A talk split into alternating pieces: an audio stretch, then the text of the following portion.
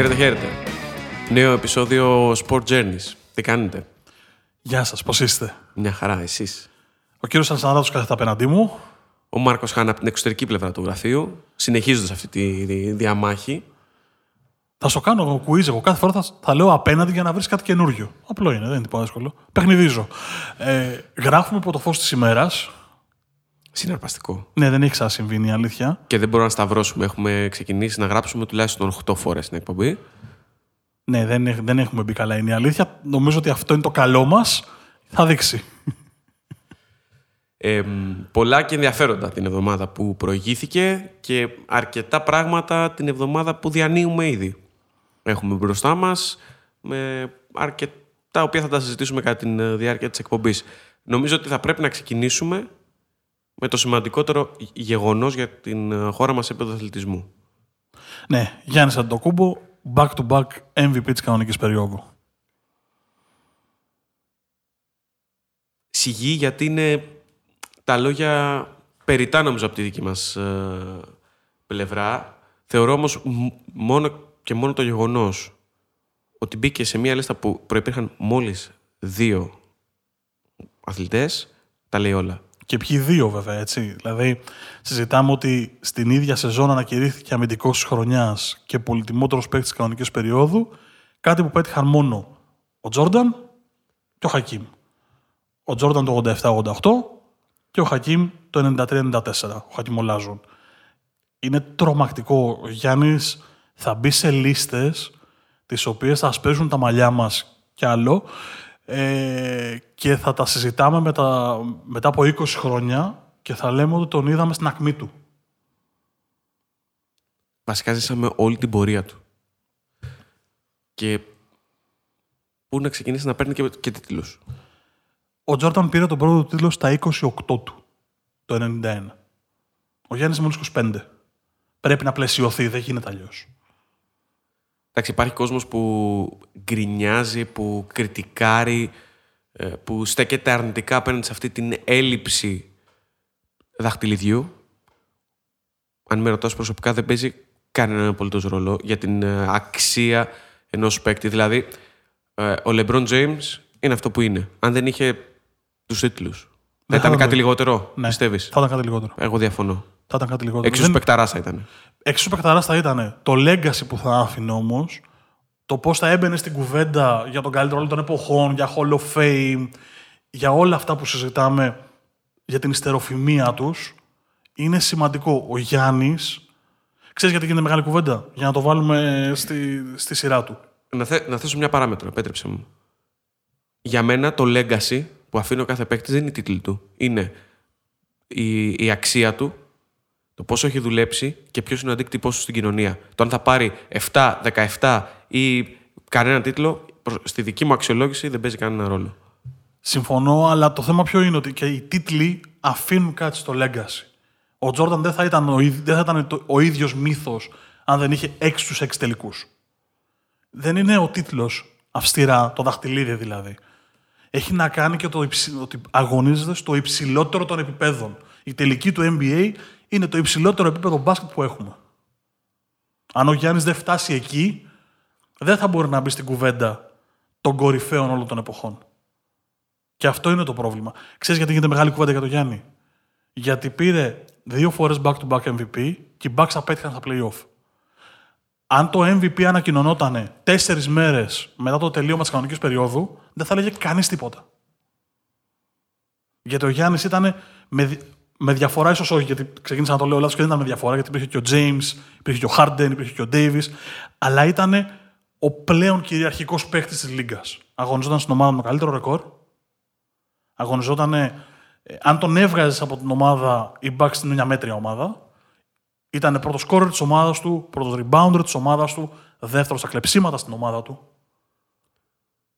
Η επιδραστικότητά του δηλαδή ήταν τόσο μεγάλη Νομίζω που ήταν MVP. Έχει να κάνει η επιδραστικότητα και στις δύο πλευρές του παρκέ. 100%.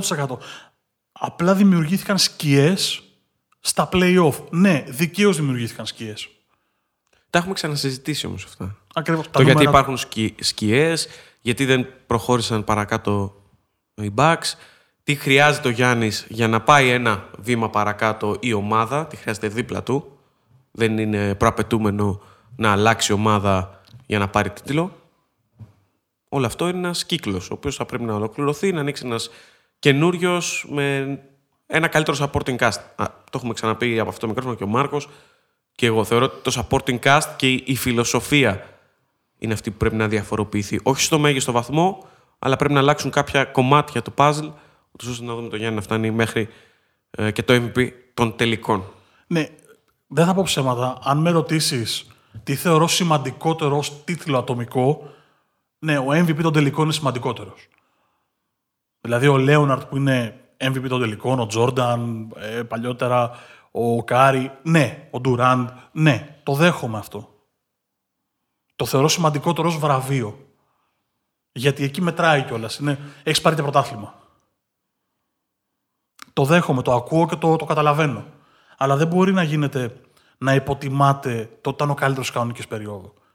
Και το back-to-back ειδικά μπαίνει σε μια λίστα παικτών. Δηλαδή, αν σου διαβάσω ονόματα, back-to-back MVP έχουν ο Bill Russell, ο Will Chamberlain, ο Jabbar, ο Bird, ο Moses Malone, ο Magic, ο Jordan, ο LeBron, ο Κάρι. Ε, δεν, δεν υπάρχει αυτό που συζητάμε, η, κουβέντα που κάνουμε για το back-to-back MVP. Ο Γιάννης μπήκε σε μια λίστα που υπάρχουν θηρία. Και ελπίζουμε να φτάσει ή και να ξεπεράσει την ιστεροφημία των υπολείπων. Θεωρώ ότι είναι θέμα χρόνου και θέμα επιλογών. Ο Καρμέλο Άντων, το έχουμε ξανασυζητήσει. Και το στίγμα του θα το αφήσει και παιχταράς είναι και super scorer είναι. Δεν θα έχει το ίδιο legacy από τη στιγμή που δεν έπαιξε τελικούς NBA. Που δεν πήρε πρωτάθλημα. Εντάξει, βέβαια, απ' την άλλη, μπορεί να σου αντιπαραβάλει κάποιος ότι υπάρχουν και παίχτε που πήραν πρωτάθλημα και δεν τους θυμάται κανένας. Και δεν ναι. είχαν καμία επιδραστικότητα στην ομάδα τους. Εντάξει, έχει 7 ο Ρόμπερτ Χόρι. Το καταλαβαίνω. Πεχταρά. Αλλά έχει 7. Έχει ένα παραπάνω τον Τζόρνταν. Το καταλαβαίνω, το δέχομαι. Δεν, εγώ δεν λέω ότι το δαχτυλίδι. Είναι, υπο, είναι, λίγο υποκειμενικό όλη αυτή η συζήτηση. Είναι υποκειμενική. Γιατί όπως ανοίγει η κουβέντα στα μέσα κοινωνικής δικτύωσης, σε, σε τηλεοπτικές εκπομπές ε, και κυρίως στην Αμερική, όπου τα συζητάνε πολύ πιο ανοιχτά όλα αυτά, για κάποιον μπορεί να είναι ο Λεμπρόν. Γιατί για τους Lakers ήταν το σημαντικότερο κομμάτι στην κανονική περίοδο στην κατάληψη της δεύτερης θέσης. Που έτσι όπως εξελίχθηκαν τα πράγματα φέτος, τα ρεκόρ δεν έπαιξαν κανένα ρόλο. Γιατί έγινε όλο αυτό με τον κορονοϊό, υπήρχε φούσκα και υπήρξε ουδετεροποίηση επί της ουσίας ε, της ε, δυναμικότητας των ρεκόρ. Ναι, Αλλά όλο αυτό είναι, είναι, μια, είναι μια κουβέντα πάνω σε, σε υποκειμενική βάση. Συμφωνώ. Μα ε, ε, προφανώς είναι υποκειμενική κουβέντα. Προφανώς η αντικειμενικότητά της ε, δεν υφίσταται. Υπάρχουν κάποια κομμάτια τα οποία τα παραδεχόμαστε όλοι, αλλά ο καθένας έχει μια δικιά του οπτική γωνία. Αυτό όμως είναι το, το ένα κομμάτι. Το να φτάσουμε στο άλλο άκρο ότι έλα μου στην κανονική περίοδο είναι τσίρκο δεν θα, και να βγει MVP και τι έγινε. Ε, όχι. Είναι σημαντικό. Συμφωνώ απόλυτα.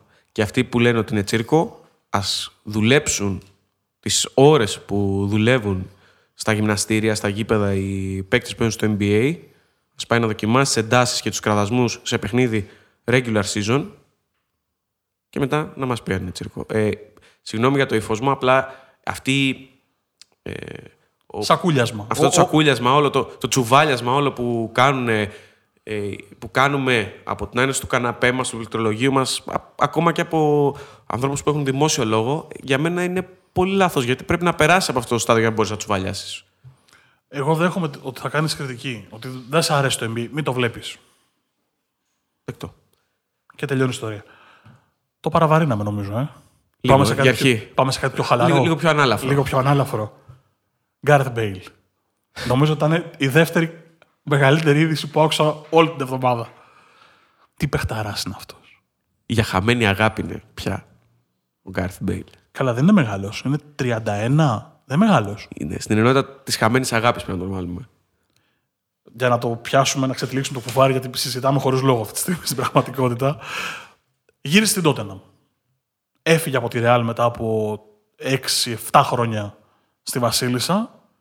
Έφυγε σχεδόν ως, όχι από δύο αποδιοπομπαίος τράγος, έφυγε εντός εισαγωγικών κλωτσηδόν, αν δεις τα νούμερα του, εμένα αυτό με τρέλανε. Αν δεις τα νούμερα του, δεν είναι άσχημα. Οι δύο τελευταίες του σεζόν είναι, είναι πολύ κακές, οκ. Okay. Αλλά ακριβώς πριν έχει συγκλονιστικά νούμερα. Ο Μπέιλ θα μπορούσε να έχει εξελιχθεί σε κάτι πολύ μεγαλύτερο από αυτό που ήταν στο peak της καριέρας του. Γιατί πλέον βρίσκεται, όπως είπες, τα τελευταία δύο χρόνια σε καθοδική πορεία. Η Tottenham είναι μια ομάδα που μπορεί να του δώσει ξανά κίνητρο και διάθεση να αποδείξει πράγματα. Αμφιβάλλω όμως για την ποιότητα του χαρακτήρα του Μπέιλ. Δεν είμαι βέβαιος στο θέμα χαρακτήρα. Με κάτι στράβωσε στη Ρεάλ. Ξέρεις ποιο είναι το τρομερό της υπόθεσης; Έψαχνα λίγο τα νούμερά του γιατί ε, μου έκανε τρομερή εντύπωση. Είναι πολύ, καλ, πολύ καλή η αριθμή του. Ο Μπέιλ στο Champions League με τη Real έχει 55 συμμετοχές και ενεργός συμμετοχή σε 31 τέρματα. 16 γκολ, 15 assist. Θες να σου πω στο ίδιο διάστημα τι έχει ο Μπενζεμά; 67 συμμετοχές, 12 περισσότερες δηλαδή, στην ουσία μια σεζόν παραπάνω. 34 γκολ, 5 assist.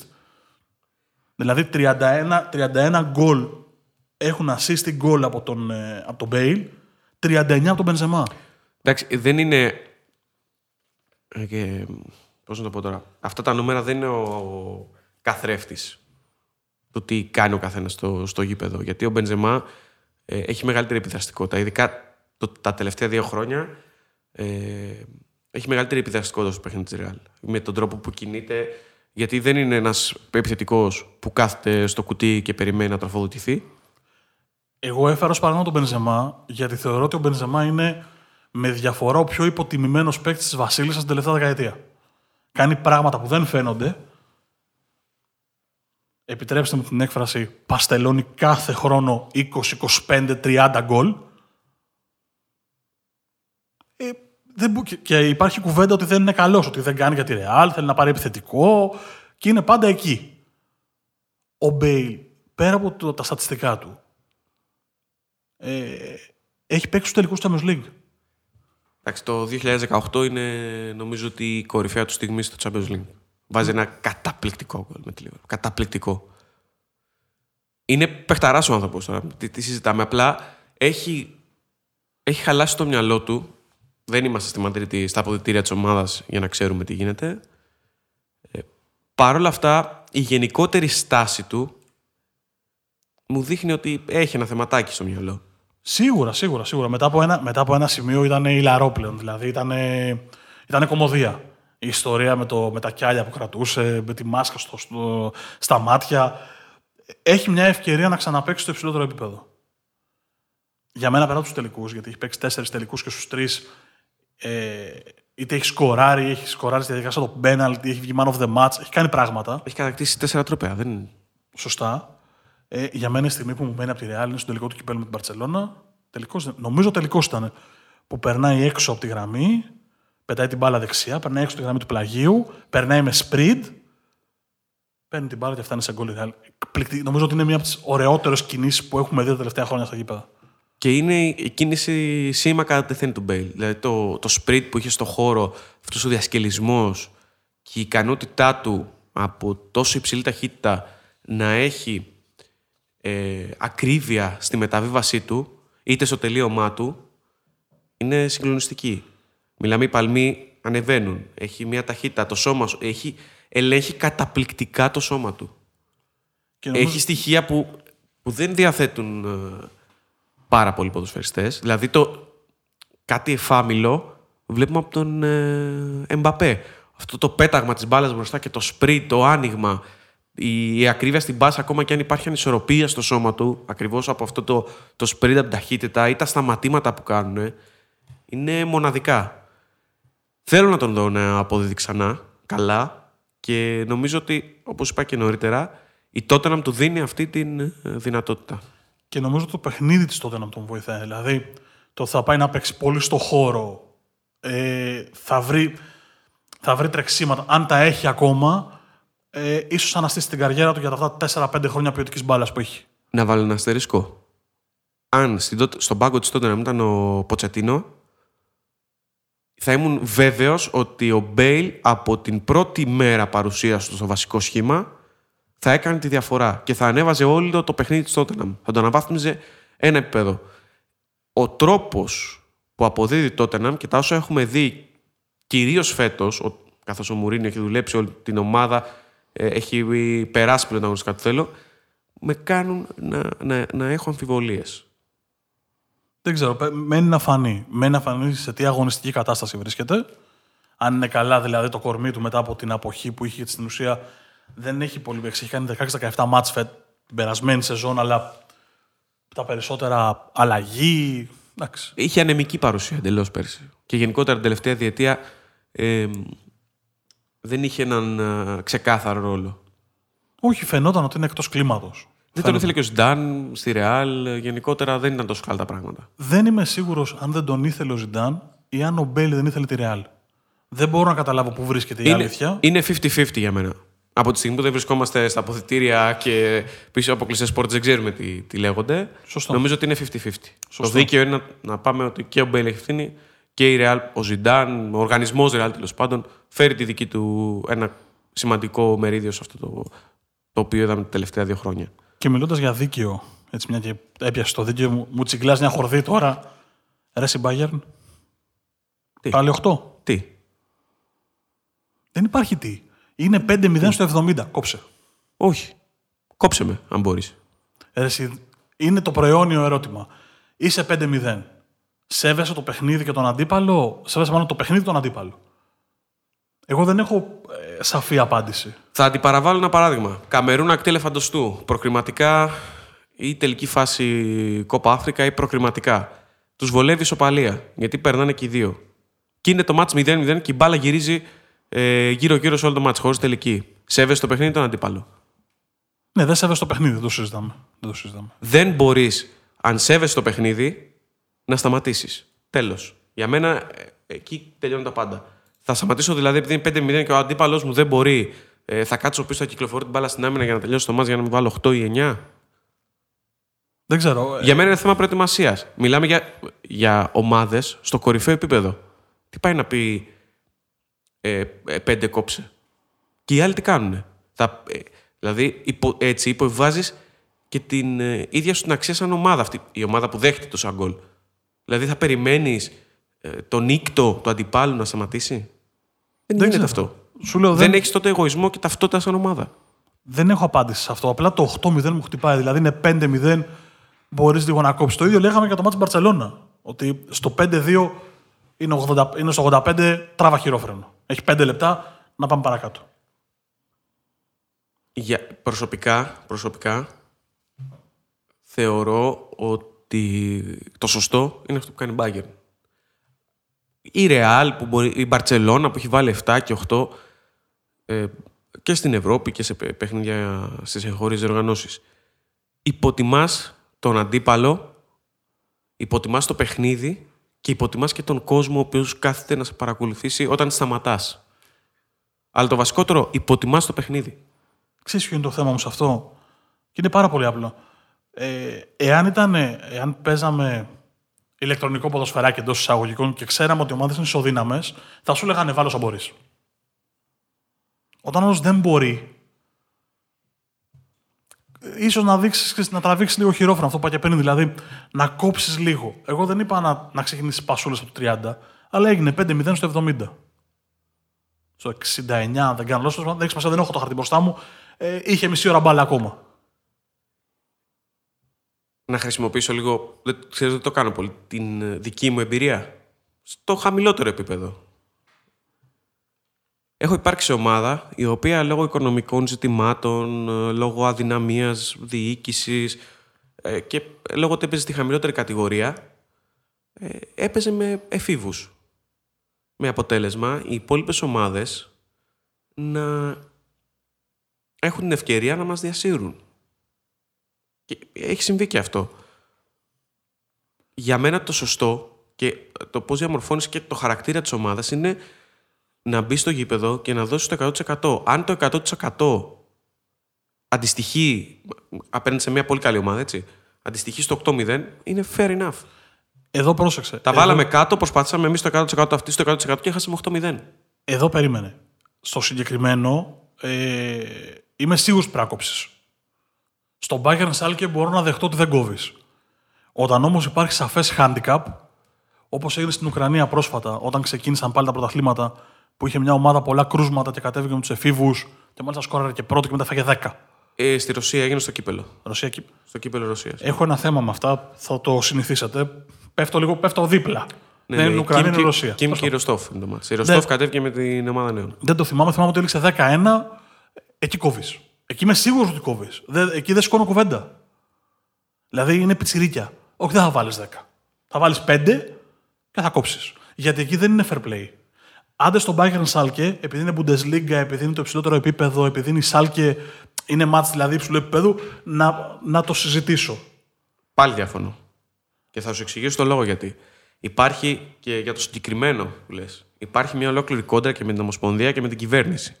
Αφού λοιπόν δεν βρίσκεις άκρη και επιλέγεις να κατέβεις, θα το υποστείς. Θα, και πάλι δεν θα κάτσεις στον αντίπαλο. Αν δεν θες να διασυρθείς και να γίνει όλο αυτό που έγινε και να ταλαιπωρήσεις και τους εφήβους, ψυχολογικά να τους ταλαιπωρήσεις, γιατί το να παίξουν σε ένα μάτς πρώτης κατηγορίας για την πρώτη ομάδα είναι χαρά, μην κατέβεις. 3-0 στα χαρτιά, κύπελο είναι 3-0. Έχασε τα χαρτιά, δεν κατέβει γιατί δεν τα βρίσκαμε την κυβέρνηση. Από τη στιγμή που επιλέγεις να αγωνιστείς, ο αντίπαλος σου λέει: Έχω να παίξω με το Ροστόφ. Τώρα είναι με τα δεύτερα, με τα τρίτα, με το παιδικό. Είναι επιλογή τους. Ο αντίπαλος θα κάνει αυτό που ξέρει. Θα μπει, θα παίξει μπάλα. Πάσο. Δε, ε, μου φαίνεται, που, ειδικά σε στιγμές που υπάρχει σαφές handicap, ε, με προβληματίζει. Δηλαδή λέω ότι δεν σέβεσαι τον αντίπαλό σου. Εγώ θα αντιπαραβάλλω πάντα το εγχείρημα. Ο αντίπαλός μου σεβάστηκε τον εαυτό του. Ε, την δεν ταυτότητά του σαν ομάδα. Ένα παιδί 17 χρόνων δεν μπορεί να σεβάσει. το- Τι να σεβάσει, το σέβεται. Του πάνε μπες να παίξεις και μπήκε να παίξεις. Ωραία. Fair enough λοιπόν. Έβαλες μια δεκάδα με 17 χρόνια να παίξει στον, με- όσο μπορεί. Έτσι. Είτε αυτό είναι το 100%, είτε το 150, είτε το 50. Οκ.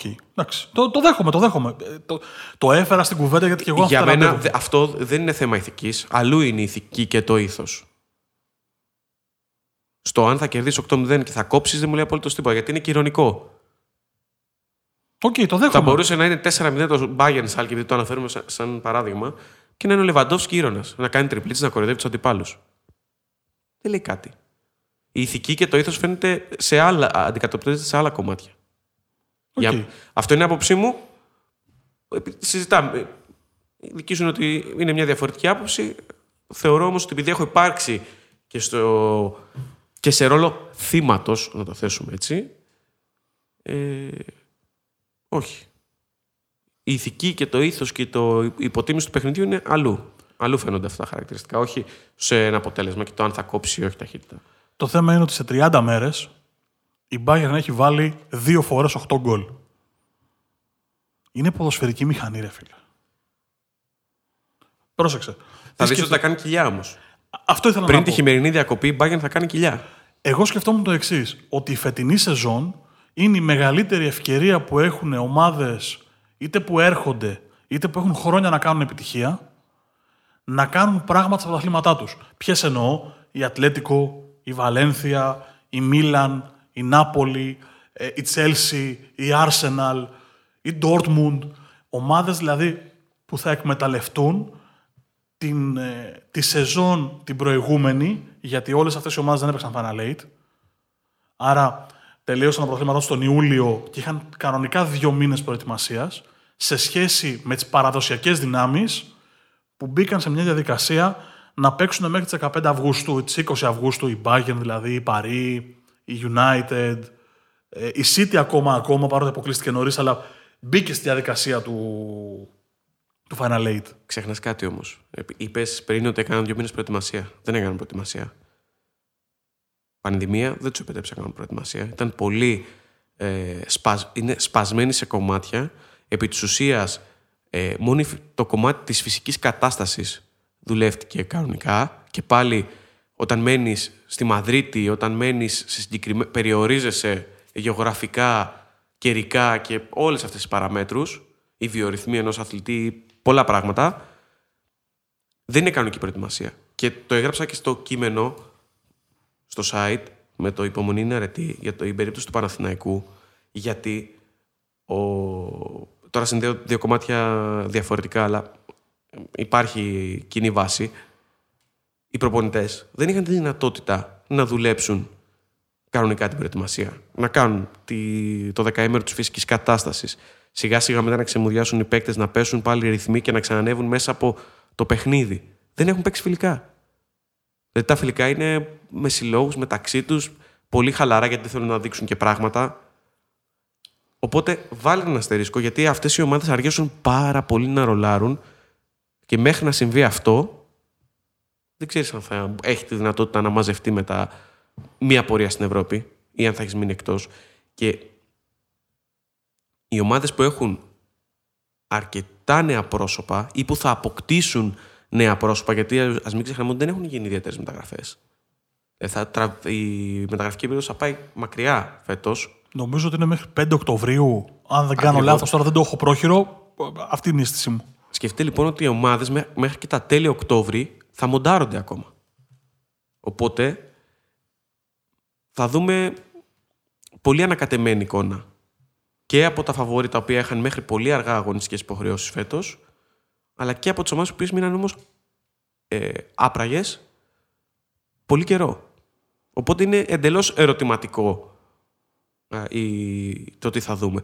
Είδα τη Μίλαν, να ξέρετε ότι υποστηρίζει Μίλαν ο κύριος απέναντί μου, ε, με τη Σάμορο Rovers. Καταθλιπτική εικόνα. Η διαφορά επίπεδου είναι, όχι, ξεπερνά τον όρο χαοτική. Εντάξει, τώρα συζητάς για μια ομάδα η οποία παίζει στην Premier Ιρλανδίας και βγαίνει δεύτερη, τρίτη. Μια ημιεραστεχνική ομάδα. Και η άλλη είναι η Μίλαν η οποία ξεκινάει τη χρονιά μετά από πολλά χρόνια με πραγματικές προσδοκίες διάκρισης. Και παίζοντας με full βασικούς. Μα είναι λογικό, δεν μπορεί να κάνει αλλιώς. Θα παίξει πρωτάθλημα, πρώτη αγωνιστική δεν έχει παίξει. Στην ουσία έπαιξε την προηγούμενη Πέμπτη και δεν είχε ξεκινήσει το πρωτάθλημά της. Πεχταράς, Λάταν. Τον αγαπώ. Τεράστιος. 38 χρονών και είναι απίστευτος. Η φλόγα του, ο τρόπος του. Εμένα αυτό με κάνει, αυτό με κάνει να, τον, να τον παραδέχομαι. Ότι είναι 38 χρονών, έχει πάρει τους τίτλους του, τα χρήματά του και έχει μια τρομακτική φλόγα για, για να παίξει μπάλα. Και για να το κλείσουμε, μια και κάναμε τόσο ρωσονέρο παρένθεση, για μένα είναι και αυτός που αλλάζει όλο το mentality της Μίλαν από πέρσι τον, το Γενάρη που ήρθε ε, μέχρι τώρα μπήκε σε μια διαδικασία η ίδια ομάδα να, να βρει winning mentality. Δηλαδή, νοοτροπία νικητή, το μετάφρασα. Τα κατάφερα. Έχει ακόμα δρόμο. Σίγουρα. Είναι σε, είναι σε καλό μονοπάτι, βαδίζει προς τα πάνω, όμως θέλει δρόμο, έχει ακόμα πολύ δρόμο και υπομονή. Απλά είναι και η ευκαιρία αυτό που λέμε. Είναι η ευκαιρία αυτών των ομάδων που δεν είχαν ε, Final Eight και δεν είχαν παιχνίδια τον Αύγουστο τόσο υψηλού επίπεδου ε, να βγουν στον αφρό. Τιάγκο Αλκάνταρα. Πάρα πολύ καλός παίχτης. Ο MVP της, ε, της Bayern στο Final Eight στα δικά μου τα μάτια, το, το έχουμε ξανασυζητήσει. Κρατάω μια επιφύλαξη αν η μεταγραφή του στη Liverpool ε, θα ενισχύσει τους Reds στο, στη δύναμη. Στη δύναμη. Έχει γουρλώσει τα μάτια, παιδιά. Πρέπει να το βρείτε αυτό. Θα με άρπαζε. Ε, μιλάω για τη δύναμη, για το, για το physical game της Premier League. Ποιοτικά προς Θεού. Δεν, δεν υπάρχει καμία συζήτηση ότι είναι τρομερή ενίσχυση. Παίκτης που έλειπε. Σημαντική προσέγγιση. Ε, διαφωνώ λίγο με την μεταγραφή του, του Τζότα. Όμως θα, θα φανεί. Θα φανεί. Νομίζω ότι είναι ο νέος ε, Σακύρη του, του κλόπ. Όσο γραφικό και να ακούγεται αυτό. Συγχωρέστε μας, φίλοι των Reds, και εγώ είμαι φανατικός υποστήρικτη της Liverpool. σω και λίγο περισσότερο από φανατικός. Μου κλείνει η ψυχοθεραπεία. Ναι, τελείως. η υπατική ψυχοθεραπεία. Εδώ όλο, όλο έκανε κοιλιά. Δηλαδή από μόνο το έκανε. Λοιπόν. Πάμε παρακάτω. Λοιπόν, μου έχεις στείλει ένα βιντεάκι χθες το βράδυ. Ε, και μου λέει δέστο. Κάνω κλικ στο play, και τον ακούω να ορίεται. Εν τω μεταξύ είναι μετάδοση, καταλαβαίνω ότι μεταδίδει. Και ορίεται. Είναι εκπληκτικό, είναι τρομερό, είναι φανταστικό. Δεν έχει ξαναγίνει. Δεν έχω καταλάβει τίποτα και περιμένω να μας εξηγήσει τι έγινε στο γύρο Γαλλίας. Γιατί κατάλαβα ότι γράφτηκε ιστορία. Θα μας γράψει και κείμενο για να μας το εξηγήσεις. Αλλά για δώσε μας λίγο τα φώτα σου. Να δούμε τι έγινε. εντός 21ου αιώνα η μεγαλύτερη ανατροπή. Και μεν και η ανατροπή όχι μόνο αυτή καθε αυτή, αλλά με όλο το, το σκηνικό που περιβάλλει το φετινό τουρ. Περιέβαλε μόνο γιατί έχει ολοκληρωθεί, αποτελεί παρέλθον πια. Μετά από 19 ετάπ, ο Πρίμος Ρόγκλιτς και η Γιούμπο Βίσμα είναι η καλύτερη ομάδα στο Tour. Δεν έχει δείξει καμία δυναμία, έχει κερδίσει ετάπ, έχει ανταποκριθεί σε όλες τις επιθέσεις που έχουν ε, συμβεί κατά τη διάρκεια των ημερών από τους αντιπάλους του για την νίκη στο γύρο, την κίτρινη φανέλα που είναι ε, η φανέλα που δίνεται στον πρωτοπόρτ και το μεγαλύτερο ε, έπαθλο που μπορεί να πάρει ένας ποδηλάτης στην ε, ποδηλατική του καριέρα. Η κίτρινη φανέλα είναι το ότι προπορεύεται στο γύρο Γαλλίας. Σωστά; Τη γενική κατάταξη, ναι. Την οποία την κρατάει, φαντάζομαι. Μέχρι, να φύγει. Μέχρι να τέλο. Okay. Ανα, ανάλογα. Υπάρχουν διαφοροποιήσει. Έτσι, βάσει okay. των χρόνων είναι, είναι σύνθετο. Και μπαίνει λοιπόν ε, μετά από 19 ετάπ με διαφορά 57 δευτερολέπτων στο τελευταίο ανταγωνιστική, στην τελευταία ανταγωνιστική διαδρομή του γύρου, που είναι η ατομική χρονομέτρηση. 57 δεύτερα μου ακούγεται πολύ μεγάλος χρόνος. Δηλαδή θεωρώ ότι για ένα λεπτό πίσω είναι, είναι μεγάλη απόσταση. Είναι μεγάλη απόσταση και μιλάμε για έναν αθλητή που είναι εξαιρετικό στη χρονο, στην ατομική χρονομέτρηση. Και δει χρονομέτρηση η οποία έχει 6 χιλιόμετρα ανηφόρα στο τέλος. Έχουμε λοιπόν τον το Ρόγκλιτς πρώτο, με πάρα πολύ καλό χρονόμετρο, πάρα πολύ καλός και με προφίλ διαδρομής με την ανηφόρα στο τέλος που ταιριάζει απόλυτα στο στυλ του. Έχουμε τον κολλητό του, συμπατριώτη του και κατά 7 χρόνια νεότερο, 8 μάλλον, Πογκάτσαρ, επίσης με εξαιρετικό χρονόμετρο. Και λες ότι είναι 57 δευτερόλεπτα. Αν ήταν 10, μπορείς να πεις ότι εντάξει, μπορεί να γίνει ανατροπή, να τα καλύψει. Είναι 57 δευτερόλεπτα. Είναι ένα λεπτό, να το πούμε χοντρικά. Και λες, δεν γίνεται να καλυφθεί. OK, okay, πάμε ε, να το διεκπεραιώσουμε μαζί με τον Ανδρέα Τριανταφίλου που κάναμε την ε, περιγραφή και να μπούμε μετά την Κυριακή στην παρέλαση να δούμε την Jumbo και το Ρόγκλιτς στα κίτρινα και όλο το πάρτι που γίνεται. Ένα λεπτό σε 6 χιλιόμετρα σημαίνει ότι πρέπει να του παίρνει σε μέσο. Σε 36. Α, 36, άκουσα 6. Τα 6 είναι τη ανηφόρα. Υπήρχαν και 30 χιλιόμετρα που ήταν σχεδόν επίπεδα. Υπήρχε μια πολύ μικρή ε, ανηφόρα. Πρέπει δηλαδή να του παίρνει περίπου 1,5 δευτερόλεπτο το χιλιόμετρο. 1,6 το χιλιόμετρο. Ναι, εμένα μου φαίνεται τρομακτικό να συμβεί. Και συνέβη από ό,τι καταλαβαίνω. Από τη φωνή σου δηλαδή, μη φανταστείς. Δεν συνέβη απλά. Του κάλυψε αυτό το λεπτό και του έριξε κι άλλο ένα λεπτό διαφορά. Είναι μυθικό το χρονόμετρο που έχει κάνει ο, τον έχουμε, Τον έχουμε όλο σε κάμερα. Δεν έχει σταματήσει κάπου πάρει μηχανάκι και να το πάει; Όχι. Είναι μυθικό. Εντάξει, στο τέλος, βέβαια, ο Ρόγκλιτ έχει παραδώσει πνεύμα γιατί ξέρει τι γίνεται, υπάρχει επικοινωνία με την ομάδα. Και το λέω και ακόμα να ταιριάζω. Έχουν περάσει, έχουν περάσει κάποιες μέρες και ακόμα να ταιριάζω. Η στιγμή που συνειδητοποιεί ο Πιτσυρίκο τι έχει κάνει, γιατί είναι ούτε 22, 21 ετών. Έγινε ο δεύτερος νεότερος ποδηλάτης στην ιστορία του Τουρ που παίρνει την κίτρινη φανέλα. Και δεν πήρε μόνο την κίτρινη φανέλα. Πήρε και τη λευκή φανέλα του καλύτερου νέου ποδηλάτη από το 1996 και μετά, γεννηθέντες. Πήρε την Πουά φανέλα όσο, μας. όσο βασιλιάς των βουνών. Προκύπτει από τους βαθμούς που παίρνουν στα σπρίντα ανάβασης. Επιλέγουν κάποιες, ε, κάποια βουνά που ανεβαίνουν να, έχουν, να δίνουν βαθμούς στην κορυφή τους. Okay. Τα οποία χωρίζονται σε κατηγορίες. Τέταρτης, τρίτης, δεύτερης, πρώτης και εκτός κατηγορίας. Όσο πας από ε, κάτω προς τα πάνω, μεγαλώνουν και, και οι βαθμοί. Και φτάνει στα, σε ηλικία 21 ετών και 364 ημερών, πέρα από δεύτερος νεότερος νικητής του γύρου Γαλλίας, να επαναλάβει ό,τι έκανε ο Φρέντι Μέρξ, μύθος της ποδηλασίας, ο Βέλγος το 1969, να το κάνει βάλε πόσα χρόνια μετά, υπολογίστε να δείτε, μιλάμε για περισσότερες από τέσσερις δεκαετίες πια. 51 χρόνια. Ακριβώς. Ναι, ναι. Και να αναβιώσει μία από τις μεγαλύτερες κόντρες που έχει υπάρξει ποτέ στον, ε, στο Tour. Αυτή του Λοράν Φινιόν με τον Γκρέκ Λεμόντ το 1989, όπου είχε μπει ο Φινιόν μετά από συναρπαστική μάχη ο, καθ' όλη τη διάρκεια του Tour και μονομαχίες οι δυο τους και ως συναθλητές, ε, με 58 δευτερόλεπτα διαφορά, με, με, με 50 δευτερόλεπτα διαφορά το τελευταίο ετάπ που ήταν πάλι ατομικής χρονομέτρησης και να του παίρνει ο Λεμόν την uh, κίτρινη φανέλα για 8 δευτερόλεπτα.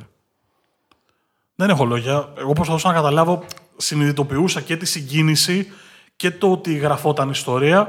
Καταλάβαινα τα μισά από όσα ε, λέγω, λέγονταν εκεί. Μας τα εξήγησε το τώρα, τώρα είμαι καλύτερα. Τώρα το καταλάβω. Και είναι, είναι, είναι καταπληκτικός ο τρόπος που συνέβη αυτό. Γιατί, επαναλαμβάνω, δεν είναι μόνο ότι κατάφερε να υπερκαλύψει τη διαφορά, να, τη μεγαλώσει, να, την, να διπλασιάσει υπέρ του κιόλας τη, τη, τη, διαφορά και να κατακτήσει την κίτρινη φανέλα. Είναι η εικόνα που είχε όλο, όλο το tour. Γιατί η Γιουμποβίσμα σου έβγαζε την εικόνα ότι δεν έχει αντίπαλο. Και τελικά ο Πογκάτσαρ ε, ήταν αυτός που στο τέλος της ημέρας έχει κάνει το καλύτερο tour. Γιατί; Γιατί ήταν άτυχος. Καθώς έχασε χρόνο πολύ νωρίς, έχασε ένα λεπτό και 21 δευτερόλεπτα εξαιτίας του ανέμου, βρέθηκε πίσω σε ένα σπάσιμο του group ε, και έχασε χρόνο πολύ νωρίς. Ήταν ο, ο μόνος που επιτέθηκε δύο φορές κατά τη διάρκεια του, γιατί δεν είδαμε πολλές επιθέσεις από τους διεκδικητές της κίτρινης φανέλας. Κατάφερε να μαζέψει τη διαφορά κατά το ίμιση στα δύο ανηφορικά ετάπ της πρώτης εβδομάδας στα Πυρηναία. Ο Ρόγκλιτς την, uh, του πήρε στο Κόλτερ Αλός μερικά δευτερόλεπτα, από τα 42 δηλαδή, από τα 45 ανέβηκε 47 και εκεί είναι το στίγμα που λες στο βασιλικό ετάπ, το πιο δύσκολο δηλαδή, και εκεί είναι που λες ότι ok, δεν γίνεται να χάσει την κίνηση. Και όμως την έχασες. Εγώ θα πω πολύ απλά ότι μιλάει κάποια λίγα λεπτά και δεν έχει χαρτιά μπροστά του. Και ό,τι καταλάβατε. Ό, ό,τι καταλάβατε. Νομίζω και ότι το χρόνο να είμαστε καλά. ήταν ένα etap, για να το κλείσουμε, μακάρι, που μόλις ολοκληρώθηκε, όσοι αγαπούν πραγματικά το ποδήλατο, πήραν το ποδήλατό τους και βγήκανε βόλτα. Και θέλω να ευχαριστήσω από αυτό το μικρόφωνο, γιατί το έχω κάνει δημοσίως μόνο το social media, το Βασίλη Ναστόπουλο, προπονητή πια σε μία από τις κορυφαίες ομάδες του World Tour, Dekeni Quickstep, για την αγάπη που μου ε, μετέδωσε για το ποδήλατο. Βασίλη, καλή επιτυχία και γιατί ξέρω ότι είσαι στο εξωτερικό αυτή τη στιγμή. Μια και λες για αγάπη, να περάσουμε χαμένες αγάπες, για να κλείσουμε σιγά σιγά. Ναι, ξεκινάς. Ξεκινάω εγώ. Ψάχνεις ποδοσφαιριστή. Είναι γεννημένος τον Οκτώβριο του 1975 δεν ξέρω, αυτό με την. Πες κατευθείαν την ηλικία μου, λες τώρα. Τη, τη σειρά δεν. Είναι 44. Σούπερ. Ε, είναι Ισπανός. Έχει παίξει στην Ισπανία το μεγαλύτερο μέρος της καριέρας του. Στα τελειώματά της έκανε ένα πέρασμα την Blackburn. Τώρα μου, το, μου έδωσε τη λύση.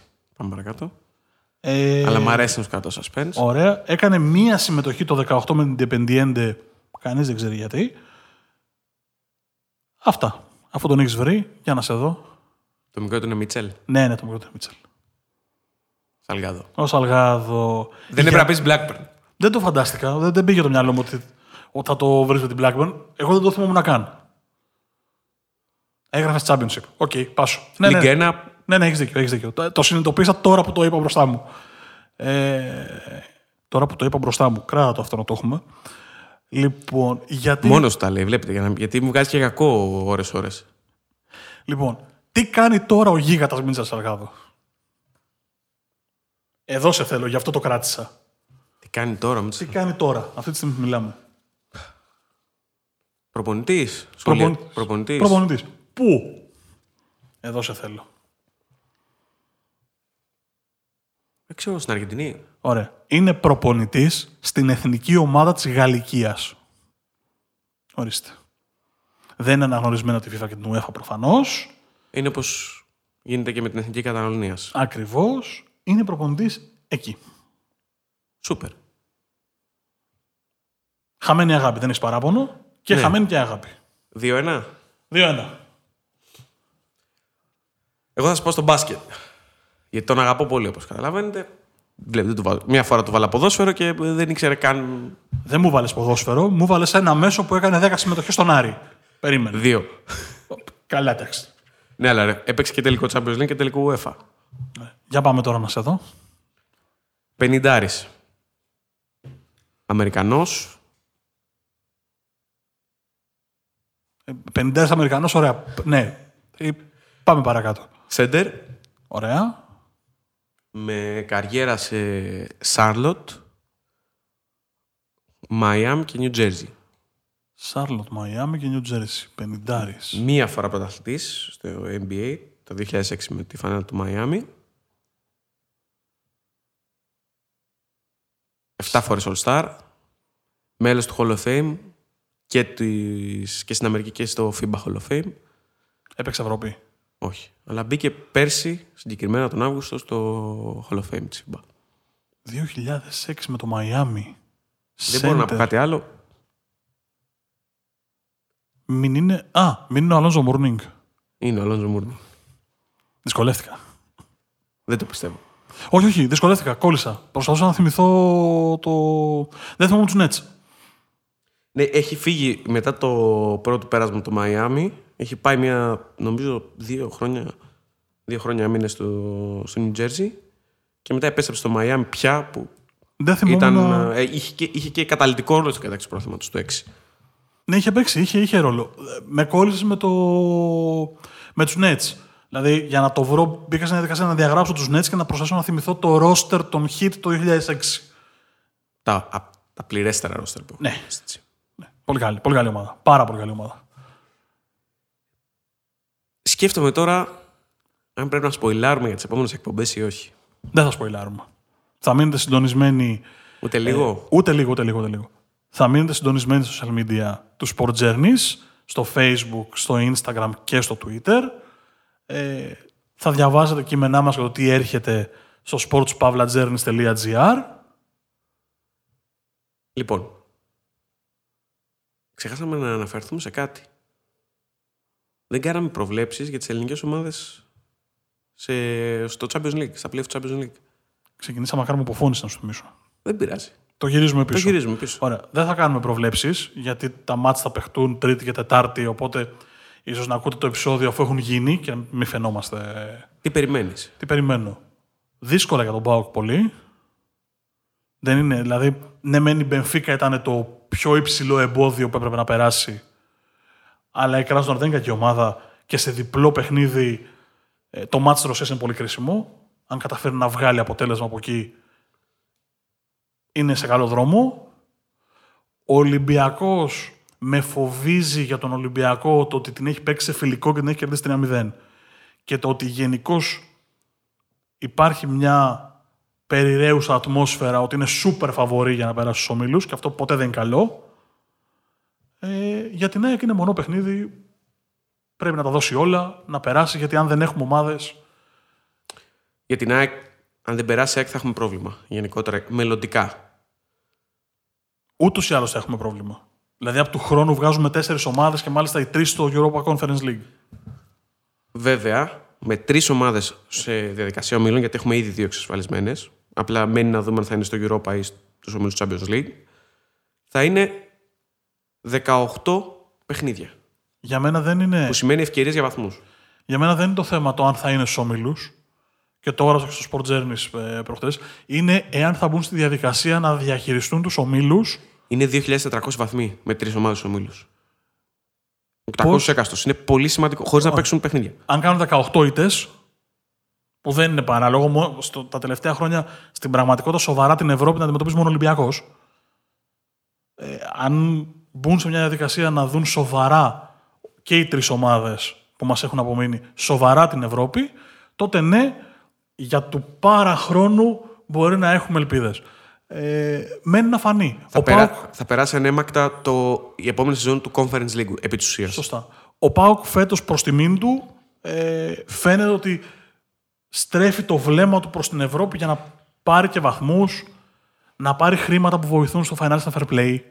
Είναι, πολλά, είναι, είναι πολλαπλά τα ωφέλη και μου έκανε πάντα τρομερή εντύπωση γιατί οι ομάδες μας, ειδικά οι μεγάλες, ε, δεν έμπαιναν στη διαδικασία να το δουν ε, ως μια ευκαιρία διάκρισης και εσόδων. Ο Πάουκ έχει, αρχίσει- έχει αργήσει μία τριετία. Πάρα πολύ. Έπρεπε τουλάχιστον τρία χρόνια πίσω να αντιμετώπιζε με εντελώς διαφορετικό βλέμμα την Ευρώπη. Πλέον είναι και αναγκασμένος να το κάνει. λόγω του financial fair play. Φέτος ειδικά ήταν αναγκασμένος γιατί χρειαζόταν να προχωρήσει, να έχει έσοδα, να δικαιολογήσει κάποιες μεταγραφές. Ε, νομίζω ότι είναι σε πολύ καλό δρόμο και θα του αλλάξει και το στάτους σαν ομάδα ε, προκρίσεις όπως αυτή με την Benfica και η παρουσία του σε ομίλους. Δεν έχει σημασία αν θα είναι στο Champions League και στο Europa League. Σημασία έχει όμως να αρχίσει να, να χτίζει ένα brand το οποίο δεν θα βασίζεται μόνο σε ένα το double, σε ένα πρωτάθλημα που ενδεχομένως να πάρει τα επόμενα χρόνια και φέτος ή σε ένα κύπελο. Πρέπει να αρχίσει να το χτίζει και με βάση ε, πολύ καλών παρουσιών στην ε, Ευρώπη. Εγώ περιμένω τον Μπάουκ λοιπόν κοντά στην Κράνσδορ για να το κλείσω να είναι πιο συγκεντρωμένος στην άμυνα. Γιατί γενικότερα έως τώρα έχει δείξει αρκετά αφελής αμυντικά. Από τον Ολυμπιακό έχουμε δει ότι όσες φορές ήταν το μεγάλο φαβόρι στο παρελθόν, στην πλειονότητα των περιπτώσεων την πάτησε, τα τελευταία χρόνια, με ξεκίνημα στην περίοδο του Πέδρο Μάρτινς, έχει αλλάξει αυτό. Δηλαδή θυμίζω ότι Ζηρίχη, θυμίζω ότι Μπένλι, πρόπερση στην πρώτη του σεζόν. Εγώ λέω μακάρι για όλες μας τις ομάδες να μπουν στους ομίλους, να δώσουν βαθμούς όχι γιατί είναι εθνικό ζήτημα, το έχω πει πολλές φορές μακριά από εμάς αυτά δεν, δεν το σκέφτομαι ποτέ, για το ίδιο το ποδόσφαιρο. Περισσότερη βαθμή σημαίνει περισσότερα χρήματα, περισσότερα χρήματα σημαίνει καλύτερες μεταγραφές, καλύτερες μεταγραφές σημαίνει συνήθως υψηλότερο επίπεδο ομάδες, υψηλότερο επίπεδο ομάδες σημαίνει υψηλότερο επίπεδο θέαμα. Μεγαλύτερος ανταγωνισμό και ούτω ε, καθεξής. Απλοϊκός ο συλλογισμός, αλλά έτσι το βλέπω εγώ. Αυτή είναι η αίσθησή μου. Και το κλείσαμε και αυτό. Πάμε για δεύτερη αποφώνηση. Λοιπόν. Αυτοί είμαστε. Σωστά. Ε, τώρα δεν μάθει ο κόσμος. Την ξεπεράσαμε τη μία ώρα για να ξέρω τι θα πω. Όχι. Όχι. Είμαστε 14 λεπτά κάτω. Λοιπόν. Για τα προηγούμενα λοιπόν 47 λεπτά που πέρασαν, ο κύριος Γιάννης Αλεσανδράτο ήταν στο απέναντι μικρόφωνο. Ο κύριος Μάρκος Χάνα λοιπόν ήταν στην εξωτερική πλευρά του γραφείου. Το επεισόδιο το ακούτε στο YouTube, στο Spotify, στο Anchor, ε, στο sportpavlajourneys.gr. Περιμένουμε τα μηνύματά σας ε, στα social media, σε Facebook, Instagram και Twitter. Sportjourneys θα μας βρείτε ή μέσω email. Μπορείτε να δείτε το mail και στο sportjourneys.gr. Να είστε καλά. Τα λέμε την άλλη εβδομάδα. Γεια σας.